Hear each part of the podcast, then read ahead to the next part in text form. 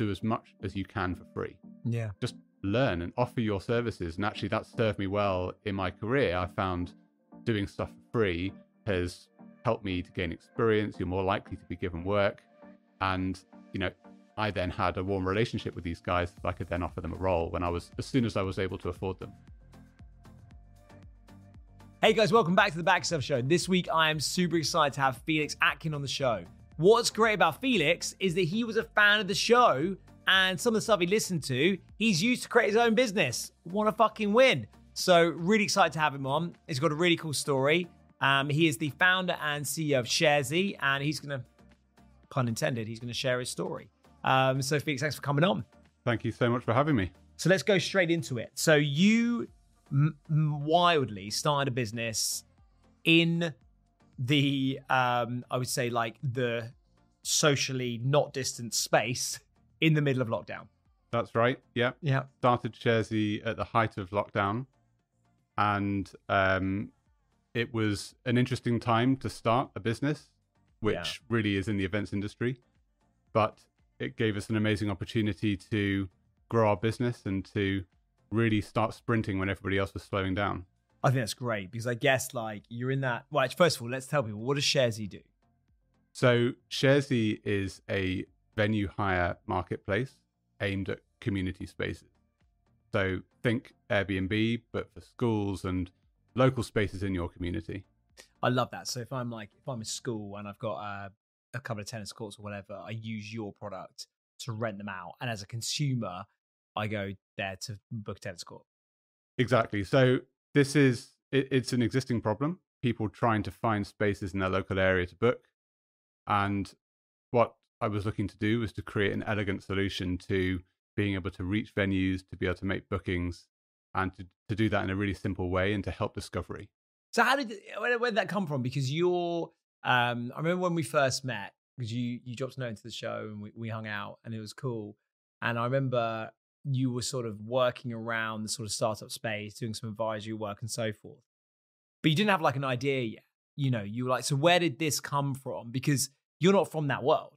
You're not from the event space or anything. Tell me a bit about your background. What did you and how did you get into this? So it was a bit of a nascent idea. Um, Right. but my wife is a deputy head teacher in a primary school, so I could see the need of schools to generate revenue and to see how difficult that was for schools to, you know, to manage their spaces and utilize their spaces. But in my career, I've worked in tech, working for big companies, getting into steadily smaller and smaller businesses. I had an itch to scratch to try and start my own Yeah. business. Um, and I also wanted to use tech for good. So I lost my mum in 2018, and she was a eminent cancer researcher. And it was something that I talked about with her actually, the idea of creating something that gives back a little bit more. And that's really where the idea came from. I started knocking the idea around with a friend, and that's where it came from. So I took the leap, set the business up, and it and it rolled from there. let's talk through that. So, like day one, you've got the idea, you decide you're going to go for it, and this start. You went from sort of side hustle to hustle, didn't you? This was like an idea that was percolating, and then you went. You sort of went like, okay, I'm, I'm going balls deep in this now. But this is this is like I can't just do this as a side hustle, right? So at the time, I was consulting for a few different companies, Yeah. just helping with commercial strategy and thinking about go to market strategy for early stage businesses. Yeah. And this was an idea that I was developing and put together a pitch deck, which was just an idea at the time, put a business case together and um, made the step to incorporate the business. And actually, within a matter of weeks, I had met my angel investors. I had been given an introduction to um, a couple of people who knew who were in edtech. They knew the space incredibly well, and I prepared a deck for them, which they loved, and we got on incredibly well. And within uh, uh, within a couple of months, I had 150k of SEIS funding to then build a concept, to build a clickable demo of the product, and um, actually things moved incredibly quickly. It was really a feature of where we've come from that we've been very milestone driven and really pushed the pace. Nice. So this happened in June of last year, June 2020. Yeah. I incorporated the business. Uh, met my um, angel investors um, at the end of June. We had everything wrapped up in the summer.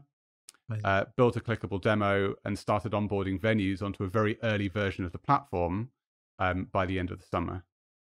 So the intention at that point was to start to build a team, run the company very lean, and raise again in 2021. But we started to get incredible feedback, so we accelerated the um, the fundraise and moved forward to a seed round.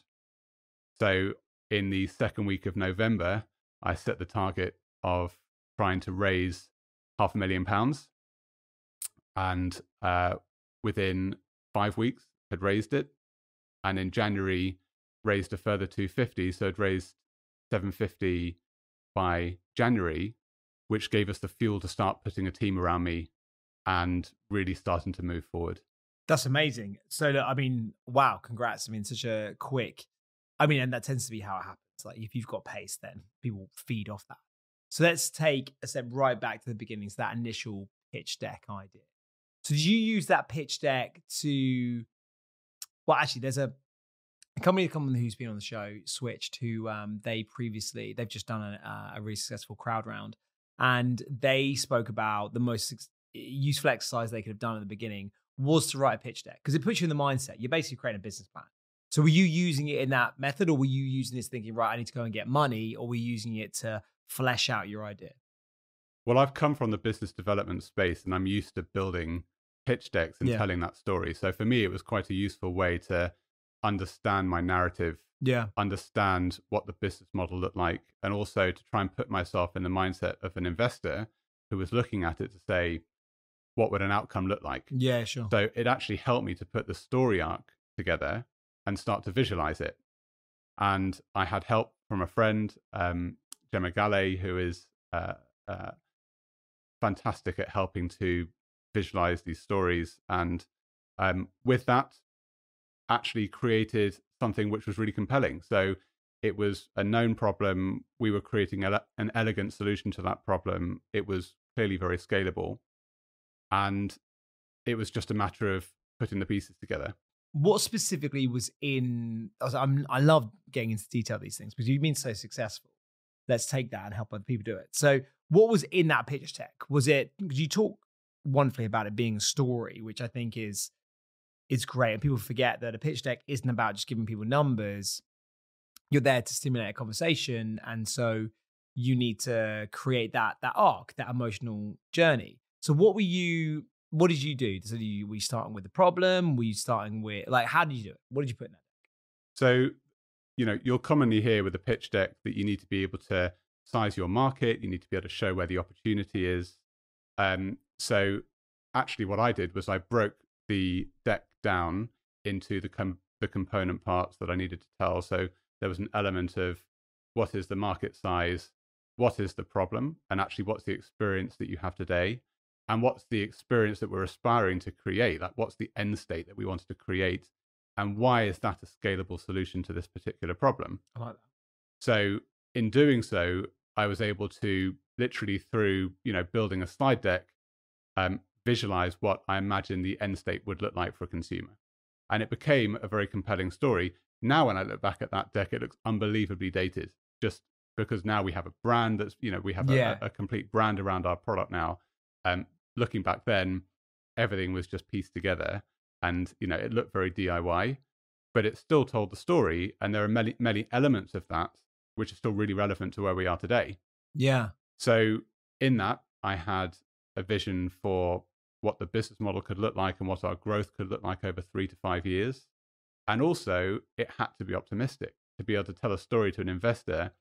Actually, my, one of my early stage investors, Rich Harley, said to me afterwards, that was wildly optimistic. I love it. Because if Yeah. you don't tell that story about how it can scale, then it's not exciting. I love that. Yeah, it's so true. And like also as an as an angel investor myself, like if someone comes to me and says, "I'm going to give you five, 10x on your return in like five years," I'm like, uh, you know, sell the dream to me. Like I know that I'm probably going to lose this money, so if I do win, like I want to win big. Yeah, so you've got to tell that story. I like that. So you've got that together. Um, you've raised you raised like what 150 in a matter of minutes, it seems like. But did you know these people already? These weren't cold intros. You already have relationships with these angels, right? No, they were cold intros. Oh, they were? And, Okay. and actually, that is really my background. So, you know, business development is about very quickly being able to build a rapport with Mm. people to be able to understand how they think and how they operate Yeah, and where there's mutual value. sure. And actually, you know, in terms of personality, we all clicked really quickly. And it was a really exciting moment. We knew straight away. So I hadn't gone round to lots of different investors selling the idea at this point. I went straight to these two. Um, and And how did you find them? So the I, I, I had an introduction through a through a friend. oh, okay. And um, so, um, but at that point, we'd never met. Yeah, yeah. I took them through the concept on a phone call before I even produced a deck. Nice. I then created a deck for them, and the process went from there very quickly.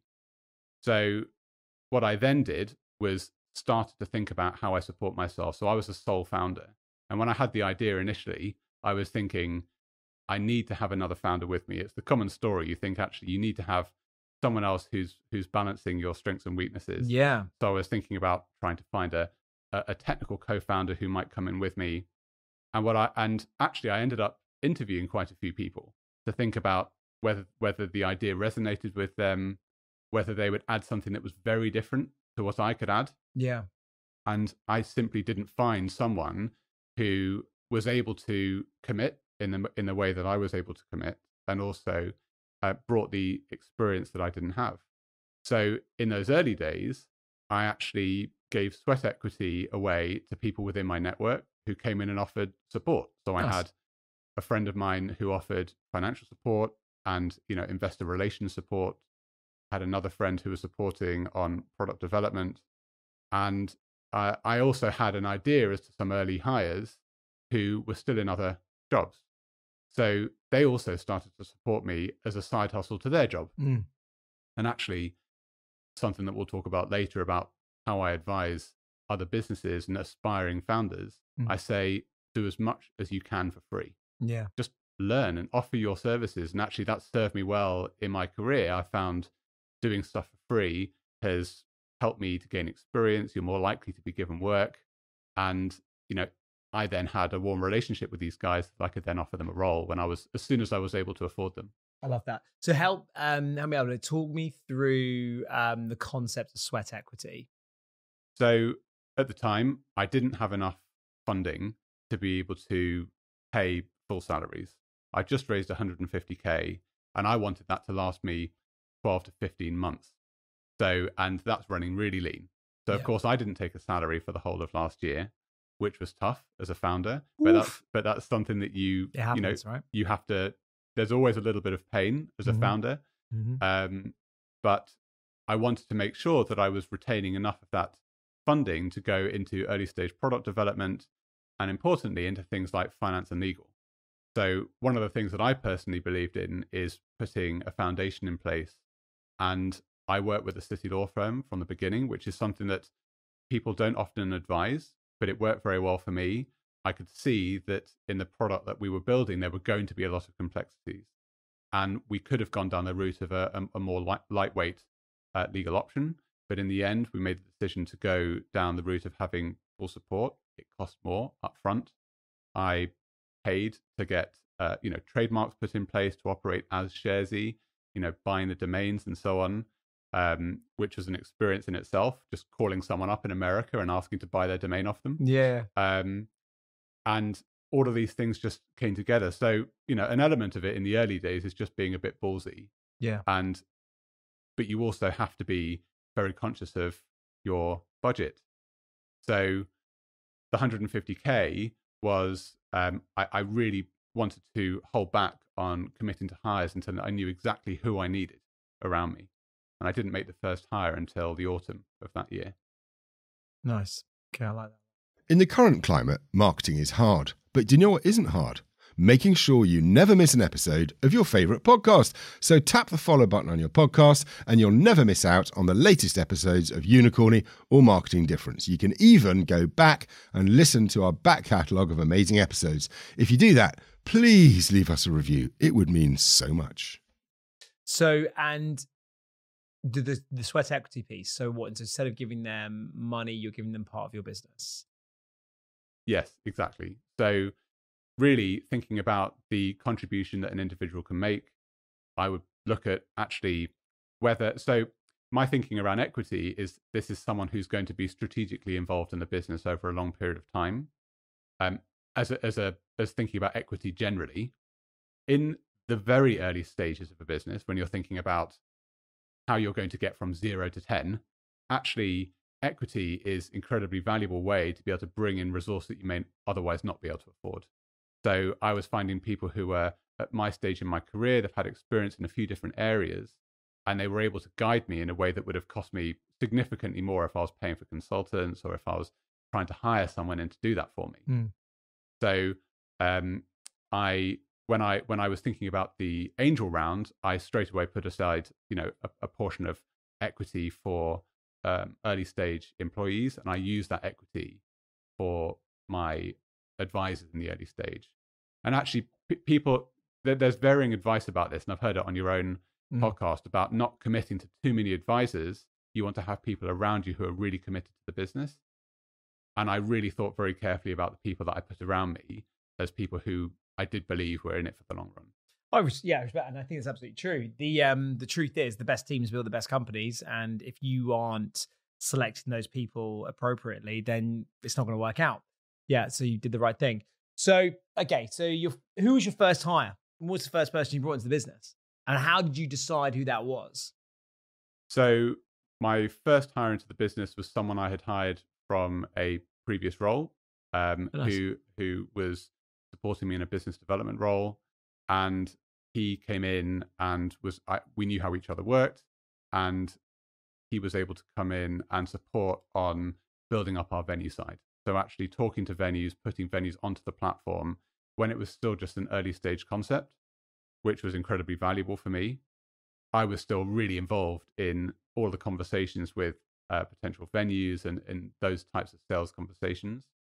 Um, but I needed someone who was just around me, helping me to do market research, thinking about how to engage with those venues. Yeah. And the next hire was a full time hire, was actually a product person who came in to support and start to put the building blocks together of our early stage platform. So we took a no code approach. We were just pulling together components to create an experience in a very cost effective way. And that proved to be a, a, great way to go because we were able to very quickly understand how people were using our platform. We started to get feedback on both sides of the marketplace um, very early. And in fact, that happened. It, there was a moment in between the lockdowns where we had listing pages up. We were able to start taking bookings, so we could see that the whole business model worked. And that Yeah. was a, that was a real eye opening moment for us. That's sensational. So, uh, a few things to dig into there. Now, what what what made you think that the right first hire was a business development guy? Was it because, yeah, talk me through it. What made you think that was the approach? Because you're a sales guy, right?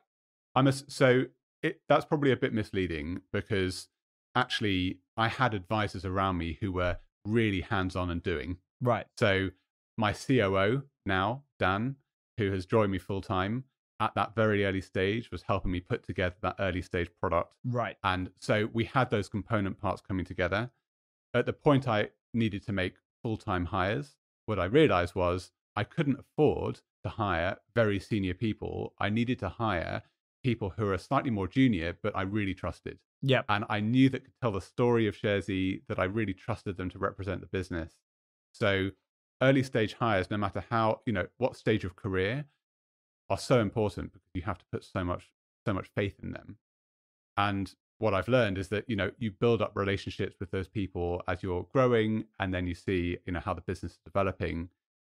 What I've also learned is that the, the type of employees that you need is constantly changing. And, um, you know, where you need to um, bring in expertise to develop the business further. I like that. And so, okay. So you it's that you built you didn't you didn't hire any devs. So you've done the whole thing no code. In the early stage, yep, we did the entire thing no code, Amazing. and um, you know, so we've we've taken that a really long way. Yeah. And so when we had put the first platform together and we'd started to see that we were able to start taking bookings and we were getting great feedback, that was the moment where I realized we could accelerate our next funding round. round. Yeah. So I made the decision to set, I always set slightly unrealistic milestones and then I strive to hit them. Mm. Um, in the second week of November, I had decided that by the 16th of December, I was going to raise half a million pounds. I went out alone doing that fundraise. Um, this time, put a pitch deck together, which was, you know, really clear um, with a, a a much clearer vision as to the product that we had today. We now had a brand around it, Nice. and I had actually it was very stressful going out and trying to raise a large amount of money in a short amount of time. After four weeks, I Hmm. had zero in the bank, but in that final fifth week, raised half a million pounds from fantastic, experienced investors. And our Well, leading an- angels. angels, yeah, uh, well, some of those had, had invested at, at later stages as well in other businesses. Our lead investor was Philip Beer, who is the founder of Tiger on the High Street Oh, nice. And Philip then joined our board. So now we Nice. have a really established board, Yeah. which became another way to put some armor around me and to give me that advice that I I, needed that. as I was growing. So how are you getting access to these people? Were you cold emailing? Were you getting intros? Like, how did you get access to them?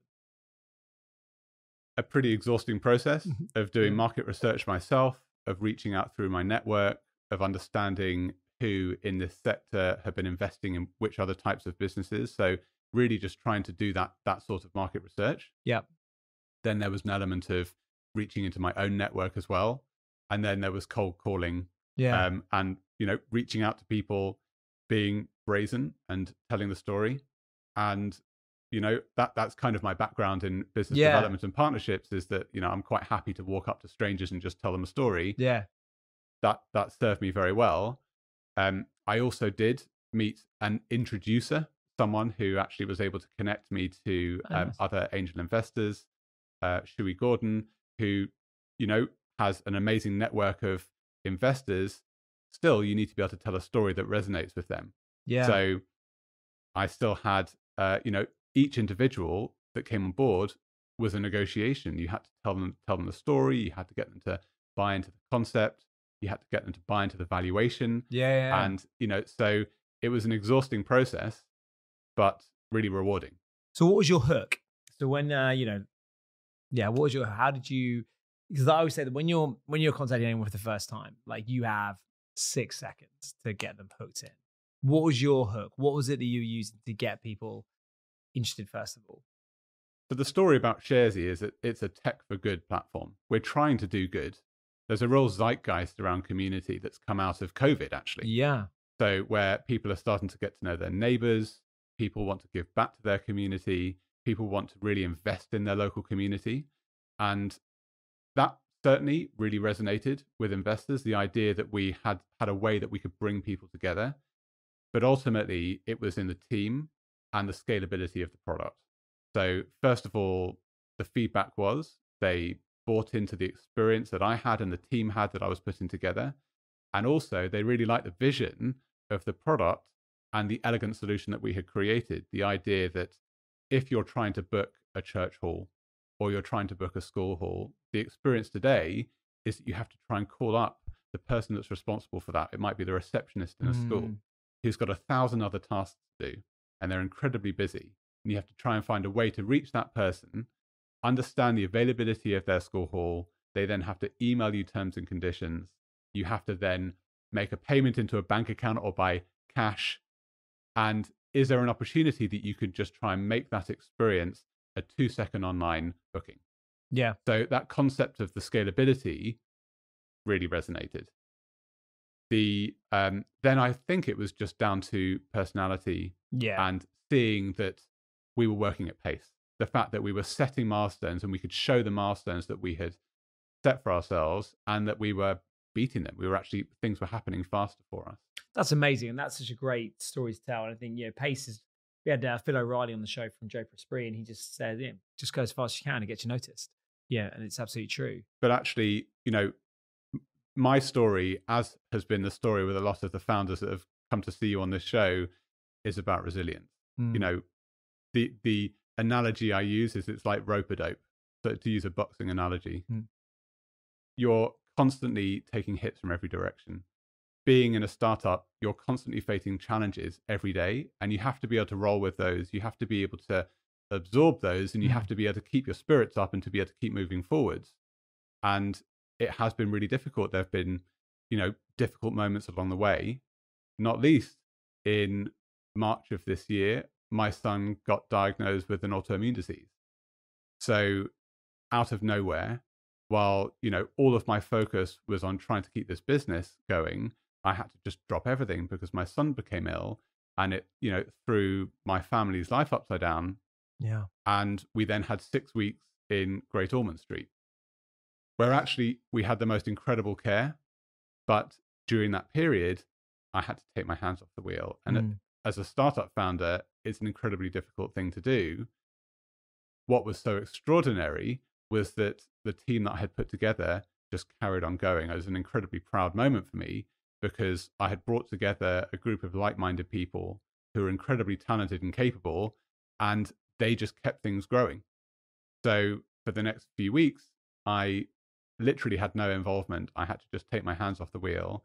And as things settled down with my son, I was then working out of a hospital room in Great Ormond Street, trying to keep the business going and to keep everybody engaged. You know, working through COVID has been difficult with lockdown and people working remotely. So actually, it was really, really challenging. But coming out of that, I can look back and I can say, well, actually, we achieved an amazing thing. You know, my family has come through that. And, you know, very fortunately, we had some scary moments where we were moments away from intensive care. And actually, that makes you think nothing else matters, you know. So I had to just completely prioritize my family in that time. Mm. And now I think I look back and I do wonder if I had a co founder with me, would, it, would that have been different? Actually, I really believe that the team I put together, um, you know, they've, they've really done me proud. Yeah, that's great. That's such a, I mean, I'm glad to hear your son's okay. It's um, you you never know what the world's going to throw at you. Building a um a team that's going to support you when you're not there is essential. There's that wonderful adage of um the measurement of a great leader isn't how people perform when you're there; it's how they perform when you're not. You know, and I think that's that's great. So congrats on on making that work. Well, you because you're in a really interesting space, and for, marketplace businesses are fascinating, but they're because they can be very self sufficient, but they can also be super hard to begin. So how did you? What did you? Your what was your strategy? Did you go out and get the the supply first with the venues, and then hope that they are going to publicize and bring the customers, or did you go? I mean, yeah, talk me through it. How did you approach it? Well, actually, our hand was forced because of COVID. Right. So during that early stage when we were in lockdown, we couldn't talk to bookers, as we call them. We Yeah. could only talk to our host venues.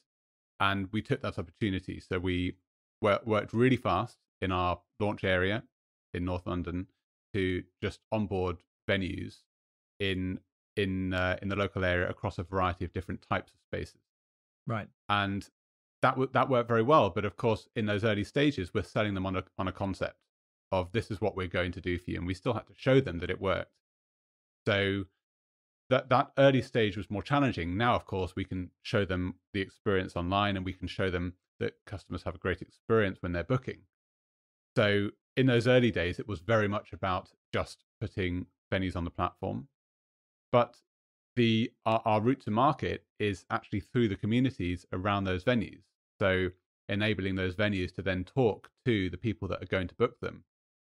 What we're doing is we're providing the tools to the venues to speak to their community. So we're giving them the means to market their spaces. We're helping them to work out their pricing and their, you know, their marketing strategy.